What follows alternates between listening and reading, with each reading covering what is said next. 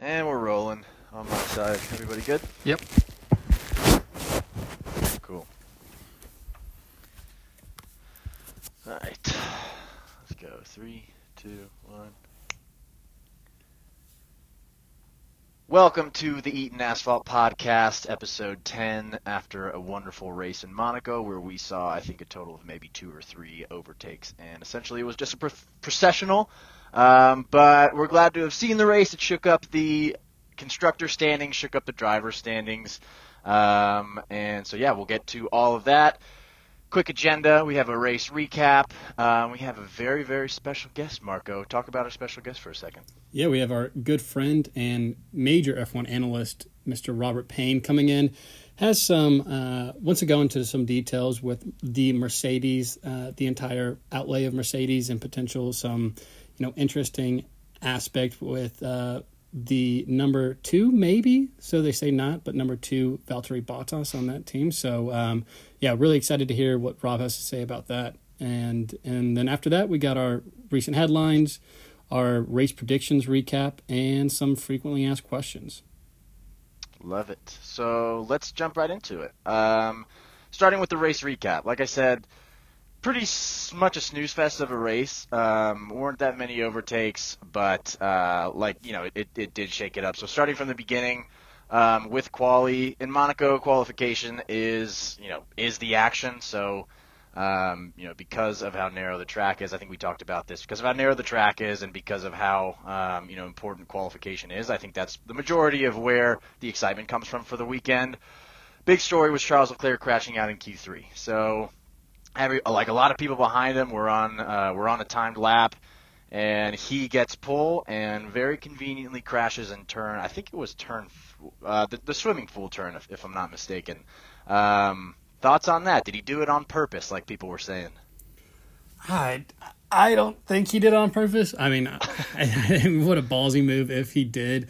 Uh, I mean, it obviously worked out in his favor. It was pretty funny hearing the radio conversations from all the other drivers, and including his own teammate signs of how pissed off they, they were that this was just to red flag to end qualifying. Um, I know Max, Lewis, everyone really had uh, had their own little uh, issues with it, but uh, you know that's that's part of the sport. Yeah, love it, and, and like uh, what I what I heard that kind of resonated with me was, look, it's it's one thing if you hear that you're on pole position and then you smack your you know front wing just so that like just your front wing is damaged. But you know that that was like the difference of what made me think that like this was you know obviously not on purpose. Like I, I know Ch- Charles is probably I mean I'm going off of no data here, but Charles is probably not uh, that big of a scumbag.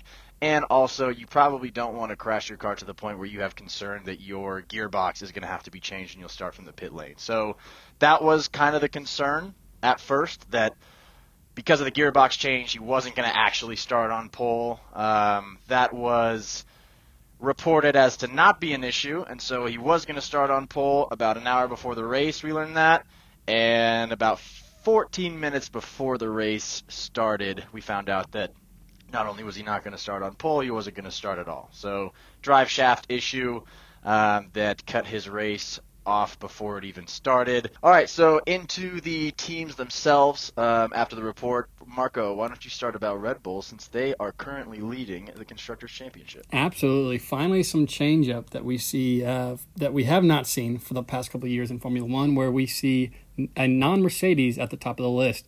Obviously, a huge day for them. Uh, not only did Max come out on top, but it was really nice to see Checo. He had, you know, a so-so type of qualifying that we've seen a lot of races from him this year, but uh, really did a, a, stellar performance on the track. Uh, as we mentioned, you know, very few very few overtakes this entire race. He definitely had, I believe, the most overtakes. Uh, him and Sebastian were really the only two that made much noise during the race. So. I think that was huge for them. He also, you know, made a big jump on the uh, the drivers' championship points, just uh, right behind Bottas now. And obviously, Max just had a stellar performance. You know, there was no there was no potential issues with him going throughout the race. He uh, he definitely looked like he had the clear victory throughout the the entire race. It would have been really interesting to see how it was him coming off as P2 uh, and, and, seeing how he, he would have fared with Charles in front of him. But uh, I guess that's something that, you know, we'll never know. The other thing I wanted to talk about was that this is the second, so after five races in the Red Bull Racing team's history, this is the second most points that they've had ever. Um, so, you know, Checo experiment seems like it's working. Obviously better than Gasly and Albon, but, you know, this, this actually, I feel like this was confirmation that Checo actually does have some legs and that, the, you know, obviously we knew it was a good signing, but this shows that there's real hope, especially as Checo starts to get more and more comfortable behind the behind the wheel. So, uh, second place currently in the constructors championship is Mercedes. Feels like we get this at you know maybe once a year, maybe twice a year, where Mercedes just has a horrible day. Uh, we had Monza last year with Lewis's drive-through penalty when things don't work out for Mercedes, it's such like a fun, riveting time because it's so different. Um, so, yeah, heartbroken for Valtteri just because you know once again he kind of gets screwed over, um, and all around like a forgetful day for for Mercedes. But yeah, I mean it's it's an easy trade off to say okay, well Valtteri's going to get screwed over, Mercedes is going to have a tough day, but now we have you know a change in leadership in the drivers' world championship and the constructors. So that's exciting. You know, uh, it was a bad day when Lewis gets out uh, a, a multiple, multiple tweets and Instagram posts about you know how tough of a day it is. You know when he has to bring out the old laptop to, to show the people what he's been working on outside of the racetrack. Um, and so, yeah, you know that's really a bad day when uh, when you're having to pull out all that stuff. So, uh, yeah, tough day. Um, I think everyone said it was a tough day. A lot of uh, differencing of opinions with Mercedes on why that day was tough, but uh, I think we'll get into that a little bit later as well. Yeah, very, very excited for that. So we'll just speed through the rest of this to get to that. Like, uh, all right, third place, McLaren. Tale of two stories with McLaren on Sunday. Lando keeping up an awesome season so far. Third place in the Drivers' Championship. Uh, you know, ra- first race coming off of his new contract signing. I was thinking about this. I think he's probably like the most exciting prospect right now from a story standpoint. He's the only driver in the top six that's not that has never been a Red Bull contracted driver. I'm biased because he's my favorite driver. McLaren's my favorite team, but this has just been so awesome to watch him uh, like battle with the with the top guys on a consistent basis, pretty much. The other side of the coin is Danny just seems so rough, man. Like his obviously his race would be different if he would have gotten out of Q1, um, but uh, and had a good quality lap. Uh, but it's it's getting bad, and now it's I think like some I, you want to give him more races just to still get the car under him, but the difference in you know in Lando and Danny's performance has just been so big that obvi- he's just on the stopwatch right now. It feels like of okay, you know, when when are you going to start putting in good performances on a consistent basis? I think his top uh, finish was P6, not bad, um, but I think they're looking for more consistency than he's bringing. You know, they they need more. Uh, they need double points finishes all the time, basically, to uh, to beat out Ferrari. So, uh, speaking of which, talk about Ferrari. Yeah, Ferrari.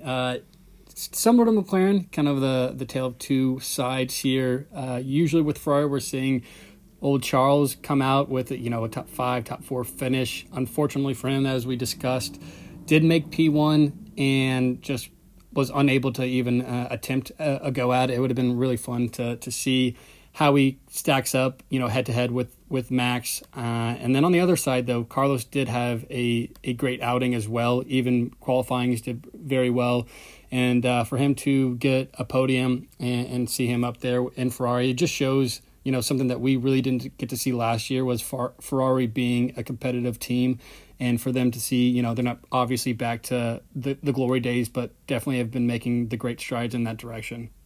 Love it. And fifth place, we got a uh, new sheriff in town for fifth place. Someone finally had a good weekend, uh, and that's Aston Martin. Otmar Szafnauer making the jump from seventh to fifth place, leapfrogging AlphaTauri and Alpine. Um, I'm just overall like happy for him. I think they got off to such a bad start and had like you know so so many concerns as far as performance, the car, the drivers. This can hopefully be like a good momentum swing.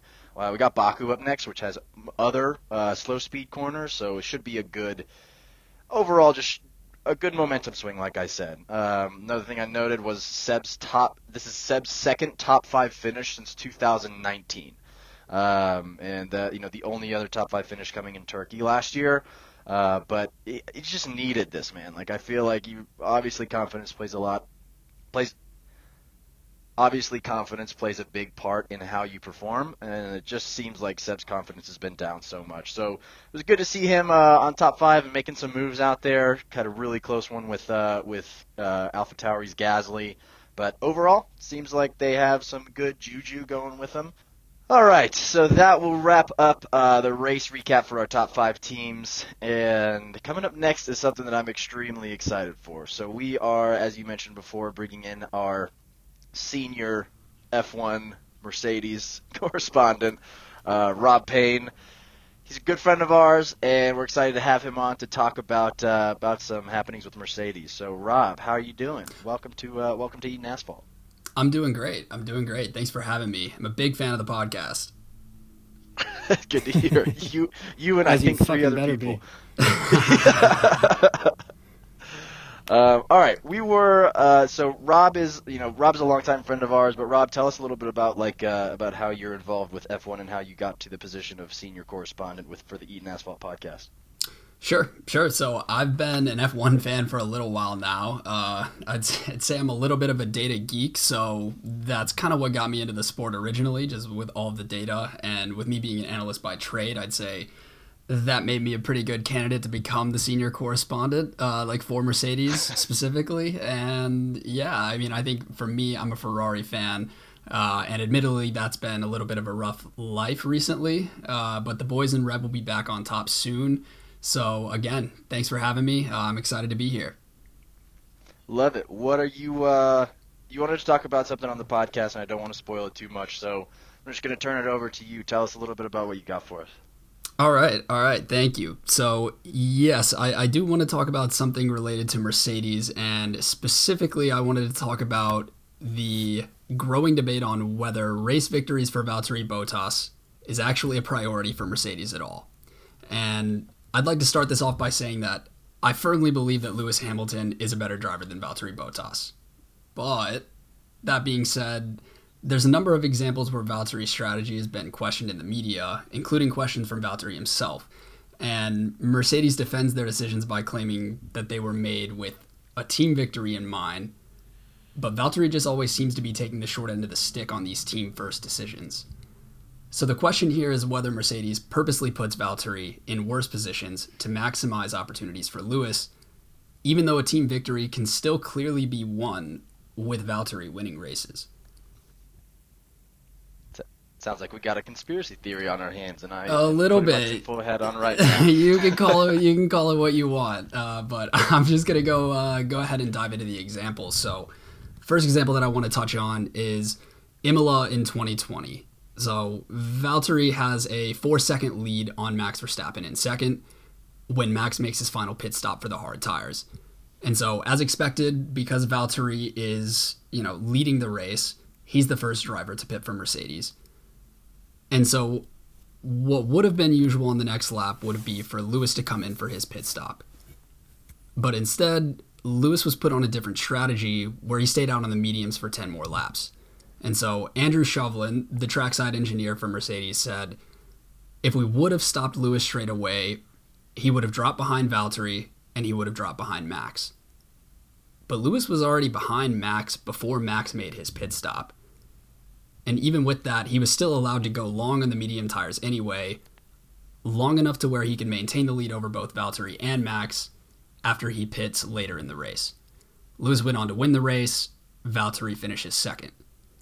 And then moving on to the, the Tuscan GP of last year, Lewis is carrying a few second lead over Bottas before both drivers, you know, make their final pit stops. Bottas requests an alternative strategy to Lewis, but the team brushes his request aside, and he ends up getting put on the same hard tires that Lewis was put on. Lewis went on to win, Valtteri finishes second by, I, I believe, under five seconds. In the Portuguese Grand Prix last year, also, Lewis has his nine second lead over Bottas going uh, like going in for his one and only pit stop of the race.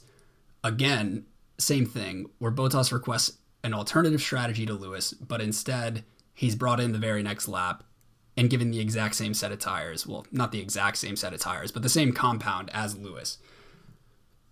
Lewis went on to win. Valtteri finishes second again. And then you think back to Bahrain this year, you have Bottas publicly complaining about being on a defensive strategy that didn't favor his own result at all. And, you know, the list goes on and on. And I understand that Lewis winning races is better for Mercedes brand than Valtteri winning races is. I get that. But they don't even let the man go for it. I mean, I mean, in the Portugal example I touched on, like Valtteri had a 50 second lead over Verstappen, the only threat to Mercedes all season. And even with that kind of lead over the team's nearest opponent, Valtteri wasn't allowed to go on a different strategy from Lewis to go for the victory. And then, you know, in, in the Tuscan GP that I talked about too, Max crashed out of the race on the very first lap. And so, even with the threat of Max completely eliminated, Valtteri still wasn't allowed to go on a different strategy to make a run at Lewis. And again, like I'm not saying that Bottas is on par with Lewis Hamilton. I don't know if anyone has been in the history of the sport. What I'm saying is Mercedes F1 has only two priorities. Team victories first and Lewis Hamilton victories second. And I think Valtteri Bottas is being as is I guess I think Valtteri Bottas is being used as a pawn to achieve these things and I don't think he would tell you any differently. I I don't think so either. Like if I would Marco and I have talked about this on the podcast before, like I would pay so much money to be a fly on the wall when the doors are closed and they have those team meetings. When something you know, when I don't know, when Bottas is talking about not you know either putting being put on a defensive strategy or like not being prioritized, it's like, dude, you're kinda right. Like if it's obvious to the fans and I think it's like, you know, pundits have raised questions about it too, but I don't know. If you, Marco, if you asked Toto Wolff, what do you think his answer would be if you said, "Hey, do you prioritize Valtteri Bottas's wins?" Well, if you watch that Netflix documentary, I think his response was "fuck you." Uh, so, so uh, I think, I mean, I think the Mercedes team, I think Lewis, I think they're all in kind of cahoots with each other of saying the right things but in reality, you know, the actual actions that they they actually follow with that doesn't line up. And I think Bottas is the one person that is kind of saying, "Hey, I disagree with, you know, I didn't sign a contract to be a number 2 driver." It's like, "Well, if you ask Mercedes, you did sign a contract to be a number 2 driver." and like you're all these as you know all these specific uh, situations that Robin mentioned, it shows that you know he is a number two driver to Lewis, and I I think like similar to Rob said, like it it does make sense. It seems like it's going to be more money in their pocket if Lewis is you know on top and, and constantly winning these constructors and all, all eyes on them, but it's the fact that you know they're just full on denying it when there's really never been too many circumstances on their side where it says, hey, like look at what we did X, Y, and Z. This shows that you know we're not picking favorites. Yeah. I can't remember which race it was, but there was there was a race where Bottas was leading Hamilton by three or four seconds, and uh, the race engineer came on to Hamilton's radio and said, "Hey, like look, look looks like this is how we're going to finish out, just with the Mercedes one two." And Lewis said, "Not in this order, boys." Uh, and I was just like, I think that's when the like the seed was planted in my head at least of it's like, oh, you you know who's calling the shots here. Like I wouldn't be surprised if in his new contract there's some clause saying that like Lewis has like, you know, some kind of say over the overall strategy in every race. But I don't know. That would I think I think if I did see that or something like that, that would totally confirm the conspiracy theory that mean, for lack of a better word, conspiracy theory that, that Rob's bringing up. yeah, I mean, I think I think the biggest I think the biggest glaring thing with the examples that I brought up is that when Lewis is in a position where he is behind Bottas, he is completely given the ability to go on a different strategy, uh, like in order to chase the race victory. But when the tables are turned and Lewis is leading the race, Valtteri has just consistently been denied those opportunities to go for a different strategy. Yeah, and I actually, I, I was listening to a, another podcast that had uh, a rival podcast, some might say, that had uh, Christian Horner on, and uh, he was talking about kind of like this,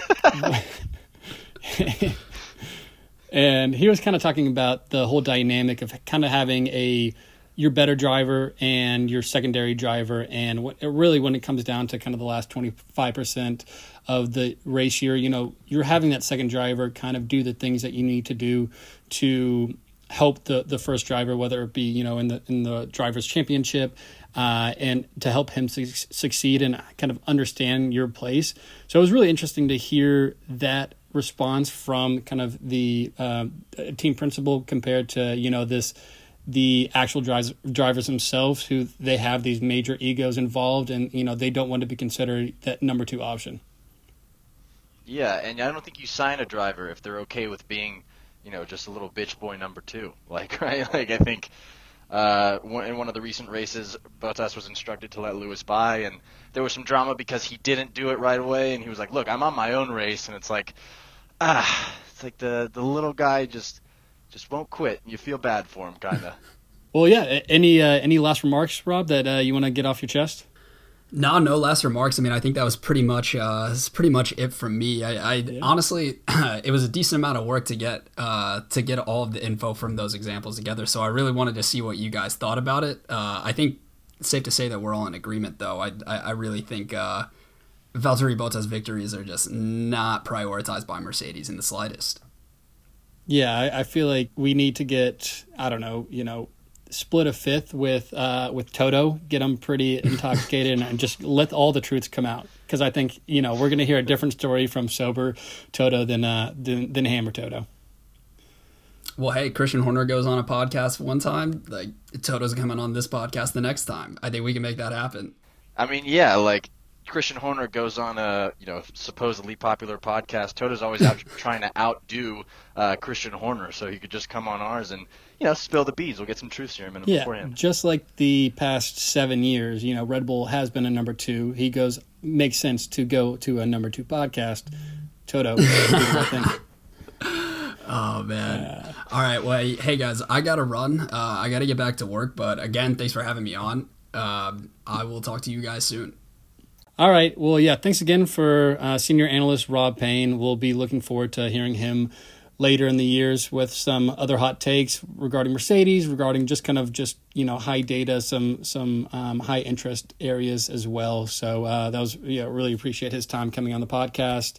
Up next, we have some recent headlines. Uh, so uh, the first headline coming up obviously that we saw during the race and uh, what led you know Bottas to get retired was uh, the nut of his uh, wheel was unable to be taken off, so um, he actually has to. The car actually has to go back to the UK in order to get that nut off. Nice. Uh, Bottas was obviously very pissed. Uh, you could see his reactions. I think he chucked his um, his steering wheel about 50 yards uh, as he was walking off. And uh, on the other side of things, I think this kind of goes along with uh, what had Rob had mentioned was you know I feel like everything Bottas says, Hamilton and Toto kind of have to disagree with, and they're always, you know, on the defensive saying, "Oh, that's not the case." But uh, Toto actually, it seemed like he kind of put some blame on Bottas when saying, you know, he came into the pit at a weird angle, made the uh, the pit crew uh, taking off his car, you know, used the the gun at a different angle, causing this.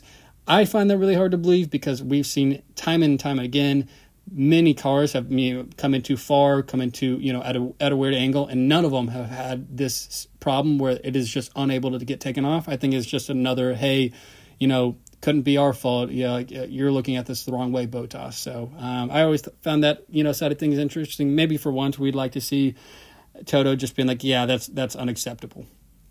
I think.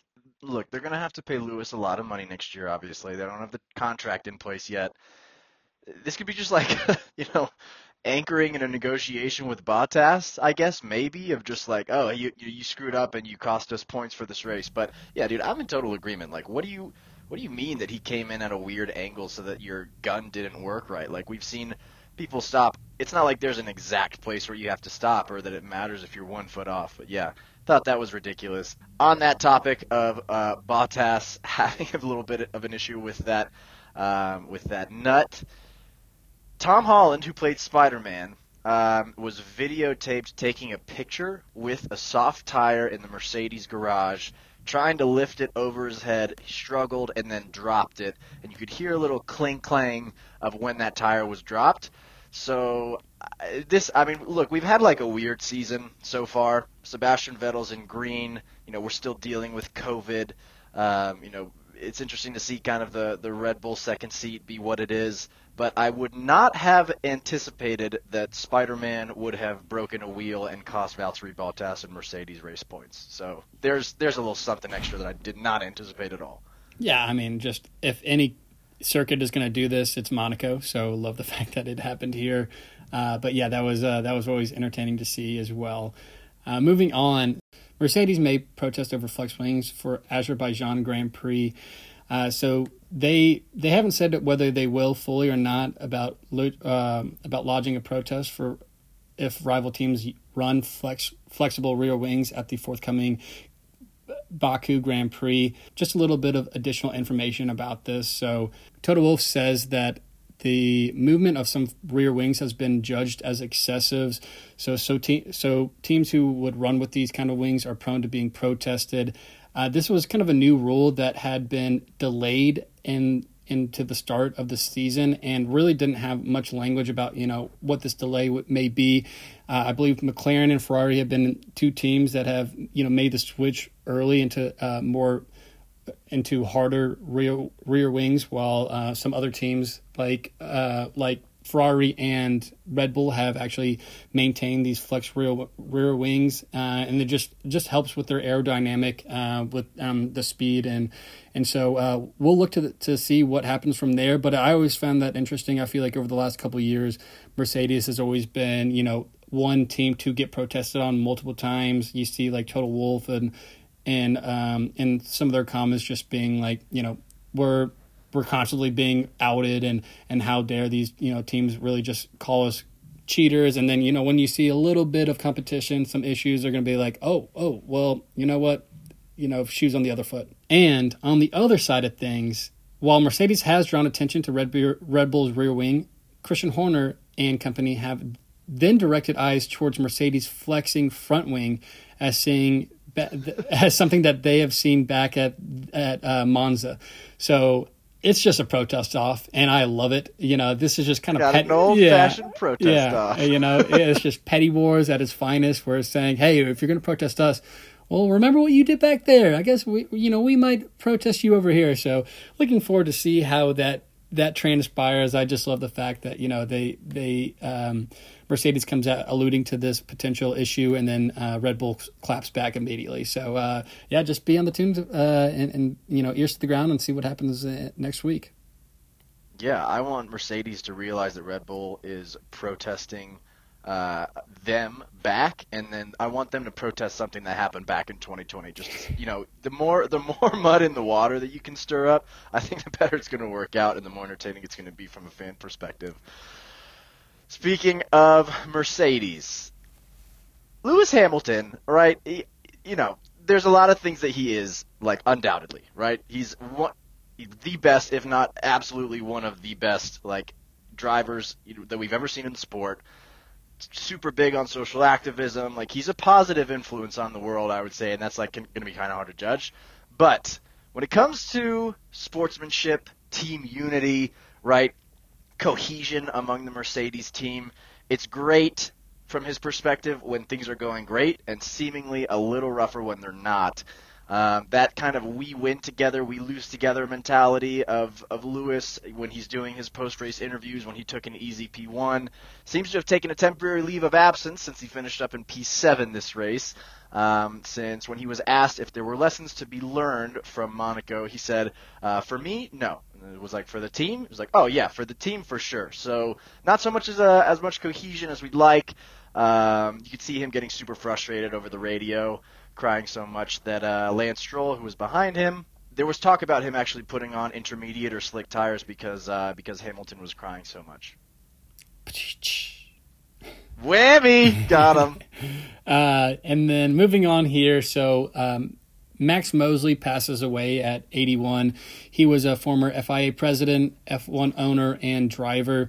I obviously, with my short history within the sport and him being 81, did not know much about the the former president. But I was doing some research, and really, some of the, the biggest thing that I that I saw was a an article that said that he was in a Nazi, Nazi orgy theme uh, and that just fully caught my attention and started looking I mean, into yeah, it. anybody with Yeah, like Nazi orgy are two words that I don't think I've seen together before. absolutely. Yeah, and so I st- I started doing my own research on it. I saw him on a talk show, really explaining more about it.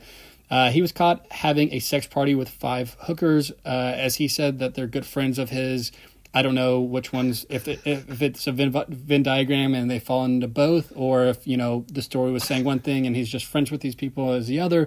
But so he was caught doing that, um, and it was doing some uh, S and M stuff. So uh, you know, kind of painful smacking, slapping, be- beating each other up a little bit. And um, he actually, fun fact, has a wife. And so when he's hit the press, his wife saw, and he actually brought this article to the wife. She didn't believe him. She was laughing, being like, "Oh, you made this up. You made them print this out." That's even got to be tougher when you're like, "No, this is this is real." Uh, but he went on to say that it wasn't actually a Nazi theme orgy. That one of the ladies actually likes being bossed around in an accent she doesn't know, and that was accent was German. And then that he had some family history. His family last name was tied to you know some some Nazi being part of the Nazi group. So I think with those two things that you know this reporter just assumed that this was a Nazi theme orgy. Uh, I just I found this completely out of the blue. Um, very entertaining watch, very entertaining read to, to learn more about. So, uh, rip to a, a huge legend in Max Mosley on and off the course. So Formula One's awesome because you can always go back and like learn stories that you didn't know about. But I did not anticipate hearing about a potential Nazi orgy, or again, maybe even reading those two words together in my life. But yeah, what if it was a Nazi orgy? And then he's just trying to cover his ass and be like, "Oh, she just likes to be bossed around in loud German." I mean, I don't know. Like, like he he even said, oh, like there was video of her saying that she liked being bossed around in in uh, in languages she doesn't know. So like he does actually, it seems like have some some you know uh, actual hard facts that saying, hey, this is actually what happened. But uh, Wait, what? Uh, She just has a video of herself being like, "Yeah, my kink is I like I, I like to be bossed around in languages I can't understand." So he said uh, on the interview, I did not keep doing my due diligence to look for a said interview of some random girl saying this, but I'm going to take his word for it. He was pretty honest about the whole situation, it seemed like on it. But uh, yeah, I mean, if you're bored, please give it a listen. I think it was on, it looked like kind of like some type of UK uh, late night show or uh, some type of interview where some guy was asking him. It was very funny looking at the crowd, uh, and it was looked like it was pretty much all women in their faces when he was talking about telling his wife and, and things like that. Yeah, they were not a fan. Uh, so, uh, very entertaining uh, whole situation at all. Something that I did not expect to see when I was doing my, my research on Max Mosley. I did not expect to hear that at all. So thank you for digging that up for sure. Um, next, not even relatively as entertaining. Um, Formula One bosses are going to try and make changes at the Monaco circuit. Uh, quick quote from Lewis I've been saying time and time again, it doesn't matter what position you are in, this track is not fun to race on because you don't see any overtaking and you cannot follow. It's great when you win, but even when you're leading and far ahead, it is also boring. So I'm sure for Max, it was pretty chilled afternoon for him.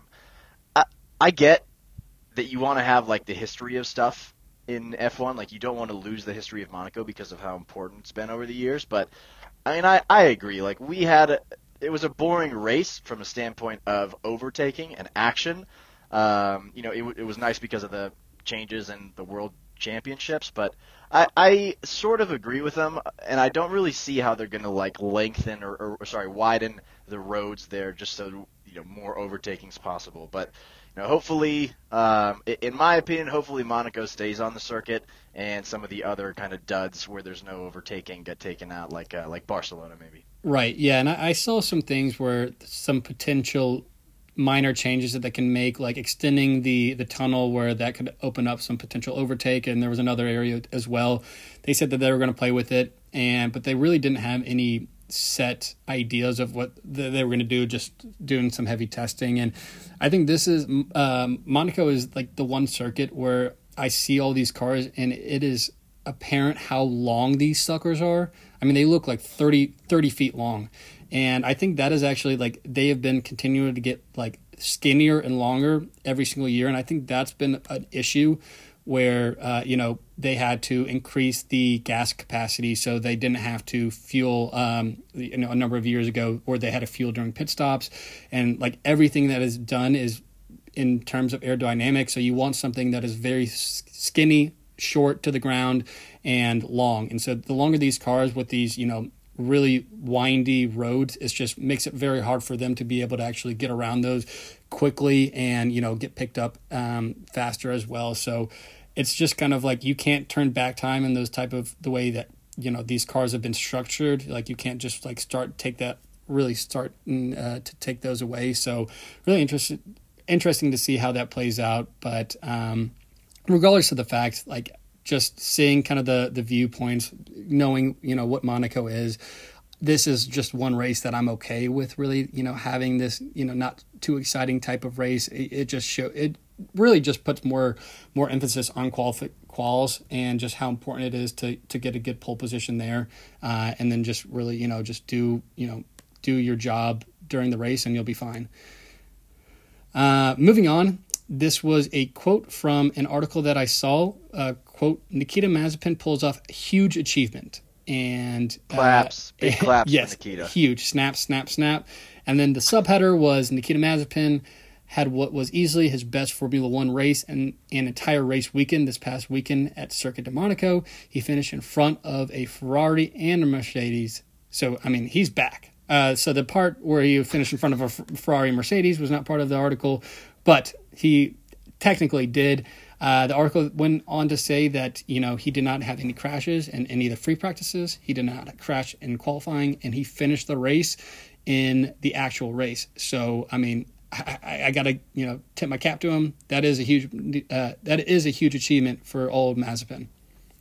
I mean, yeah, when you're getting applauded for not crashing on a weekend, you might want to reconsider the sport. I saw, dude, I saw a video of his race engineer telling him to switch settings on the car and he was like guiding him through. He was like like M85 or something like that where he had to he had to move two knobs. And he was like I can't. It's Monaco. It's like guy everyone else is changing settings. Like if you are too distracted by Monaco then you're simply just not ready which is something that we've been saying forever. But yeah uh, good for him finishing ahead of his teammate for the first time I'd put a lot of money to say that that is the last time that that's going to happen. Really screwed up our race predictions that we're uh, that we're going to get to in a minute here, but but it is what it is. And finally, as uh, the McLaren fan between the two of us, it does uh, require some notice that Lando did lap Danny um, during Monaco. So, two things here. First off, he like waved going by. That's rude. I mean, I think I think it was like uh, you know, thanks, like I appreciate you. Like not the first time that that's happened. I don't know if he waved the first time. Um, but yeah, that wave I can't wait for the Netflix, you know, the Netflix highlighting of that wave just to be like, you know, that was the point. That was the pivotal point of whatever happens on it. Write that down. Write that down. Right, exactly. Um, so yeah, it was just a thank you wave. Now going to be portrayed as you know what I th- if Danny continues to not do well, it's going to be portrayed as like a know your place. You are my number two. Like get out of my way, you peasant. Um, which I don't think is the current situation. Uh, but you know it, it's it's it's just going to be bubbling up sooner than later if Danny doesn't get his act together, and that's definitely going to be highlighted by the old Drive to Survive crew. So uh, the second thing is that like Danny has to start getting better. Like it's he has it on a long term deal. Um, they're you know they both signed up for a couple a couple years, and you know Carlos Sainz getting P two I think highlights more of Danny Danny's performance in that car just because Carl I mean Carlos is in a new car, and yeah he you know he's finished behind Danny in some races, but this is this is a, a big one like a, a very technical race. Um, and the other thing is like Danny just doesn't seems like in interviews where he's talking to the media, he's like, I don't know what it is. Like usually if you can usually you can look at the data and say, okay, you know, this corner I lost some time here, I broke early here, I didn't get a good launch out of the corner, uh, you know, on this corner. he's he's kind of at a loss right now, which is I think probably the biggest red flag of just like okay, where where do we go from here if you don't know where you know where you need to improve or where you need to fix things. So, yeah, I as a you know as a McLaren fan, as a as a pretty big Ricciardo fan, I, I don't think it's going to be long term, but starting to become kind of a black mark on the record that you know five races into uh, into the season you get lapped by your teammate. Yeah, yeah. Two things here. I saw Danny's quotes just saying, you know, when it's when there's a weekend this bad and this really difficult, it's it's kind of easy to wipe off. But like, I mean, I would think that there's a little bit more nerves than anything. Just being like, I get it was this bad, but like the fact that it got this bad, like it, it has got to be a little bit worrisome uh, for McLaren and for Danny. Uh, as you said, you know, he has shown some decent outings, but uh, it's just the consistency is not there. And the other thing, there was a video of uh, Christian Horner walking behind him, and and Danny turned around, just being like, "Hey, congrats, Christian! Hell, hell of a weekend." And, and Christian was just like, "Ah, yeah, thanks. I I don't know what to say because you're not going to be like, "Hey, you too." You're just going to be like, "Hey, like uh, I don't know what to say." Uh, I mean, you know the feeling, and then just kept walking. And I was like, "Oh, that's just like really awkward." And it's like your ex like found a, a much better looking person you're dating, and you're like, "Hey, like congrats," and then you're dating like uh, or you're single or you're you're dating a really ugly person like hey like thanks appreciate the compliments like remember remember when it used to be like this all right see ya yeah remember how good you had it anyway talk to you later yeah we're enjoying our time but yeah i'm sure you're kind of yeah, wishful thinking well uh, yeah that does it for recent headlines uh, moving on to race predictions recap uh, to let everyone know the current score right now was uh, current score last time was Ian six, me five. And so, yeah, we'll just uh, go through it. So, um, who do we think will crash or DNF? I went with Mick Schumacher. Ian went with Yuki Tsunoda, Both of us in the clear there. We had who th- we think the winner was. I went with Max Verstappen. Ian went with Sainz. I nailed it. Uh, last place, we went with our Nikita Mazepin. Unfortunately, did not get the points there, so I think we're going to have to go back to the drawing board if we're allowed to just pe- keep hammering him. For where, to me, I think we would still stick with that just because, you know, one time doesn't necessarily mean, and like next time, if we can't pick the same person, someone's going to pick Nikita. So like it's just un- I feel like you're giving the other person an unfair advantage. Maybe we add that Lewis count like we do a N- Nikita count too, where we can only pick him four idea. times and yeah, like change that up a little bit. Um, yeah, I think just really quickly here. Um, I actually want to go back to back to the winners. Like you took it, you got Max, which was dead on, and I got Sainz. not every day that two little, you know, two little podcast boys get the one-two on uh, on winners of the race. So, yeah. good, especially when Lewis is not involved. So, good on us, man. Yeah, who would have thought? Good, look at us go. Yeah, we got to really pick the good stuff we do because coming up, um, the bad stuff is really bad. Uh, so, driver of the day. Uh, coming in, I went with Mr. Danny Ricciardo and Ian went with Charles Leclerc. So, uh, I don't know who did worse uh, I would say in this in this choice. Um, you know, at least my guy actually finished the race uh, or started the race as well. We take the good, we'll take the bad, and uh, we'll toss yeah. the bad in the trash can. That is why I wanted to really highlight that uh, we got we, we got Will on the winners because your guy didn't make it out of Q1, my guy didn't make it uh, like to lights out. So yeah, that sucked. Another thing that sucked, douche of the day, brought to you by Summer's Eve we both got this wrong. You went with George Russell. I went with Nicholas Latifi. In our defense, I didn't really think there was a douche of the day, and and so, so, we might have to give Summers Eve their money back because like who would you have said that like did anything douchey? I think it would have to be going back to quals with with Charles screwing everyone over because you got a lot of people pissed off about that, and so True. I think that might be the the closest thing that you could say douche of the day. The actual race itself, it didn't seem like there was much douchiness at all, except for maybe Lewis really being a douche to his team. But uh, yeah, I mean, clearly not George or, or Nicholas. Yeah. Uh, fastest pit stop withholding Red Bull. Red Bull actually did have the fastest pit stop on Sunday, so good for uh, good for them getting back into it. Um, you picked Ferrari, I picked Aston Martin. This is just a guess one, so you know it's it is what it is. It was Red Bull, Mercedes, and then Aston Martin. So I got third place, which counts for nothing in this game. Um, and our wild card prediction, I always struggle, uh, you know, just because I'm probably the most humble person in the entire world. Um, I struggle with trying to toot my own horn too much. Um, but your boy called a Mercedes list podium and uh, pretty much spot on. So Yeah, don't want it. to Shocking. toot, toot that horn too did not, much. yeah, did not see that coming. I was giving you some slack. You were very close. I know one a couple things would have had to, to change, but I know you had talked about it. I did Danny Podium. We'll forget about that. Uh, but you were saying, you know, I, I'm expecting a double Ferrari and Red Bull finish. Uh, you would have gotten 10 points for that. Very close. Uh, going into, you know, Saturday, it looks like, hey, you know, all eyes on that. But also, you know, obviously Leclerc, if he were to stay, but on the other hand, you could also say, you know, if Bottas would have stayed, you know, if so facto, but I mean, very, very close to even hitting that. So uh, props to you. Yeah, huge, huge get on there. Yeah, that's a, a big bonus just because I feel like our wild card predictions are kind of not necessarily uh, throwaways, but it's only fun if you make a wild card prediction that's a very, very wild card, you know. So I think props to you for getting the Danny podium in there and the Mercedes list, uh, list podium. I think I will tell my kids about that because uh, when that when that was when Bottas was out of that race, I was uh, you could say I, my heartbeat was up and I was pretty excited. So Yeah, you're like I don't, I don't see Lewis just making up five, five places. Here, so I think I got this in the bag. awesome. All right, and that. Oh yeah, and uh, just yeah, looking back on that. So I won one, Ian won one. Score is seven. Ian, me six. Uh, so looking forward to seeing how. I'm glad we're at least keeping it close. Uh, it makes it fun. Uh, it would have been a real bummer if someone's just starting to really pull away from us.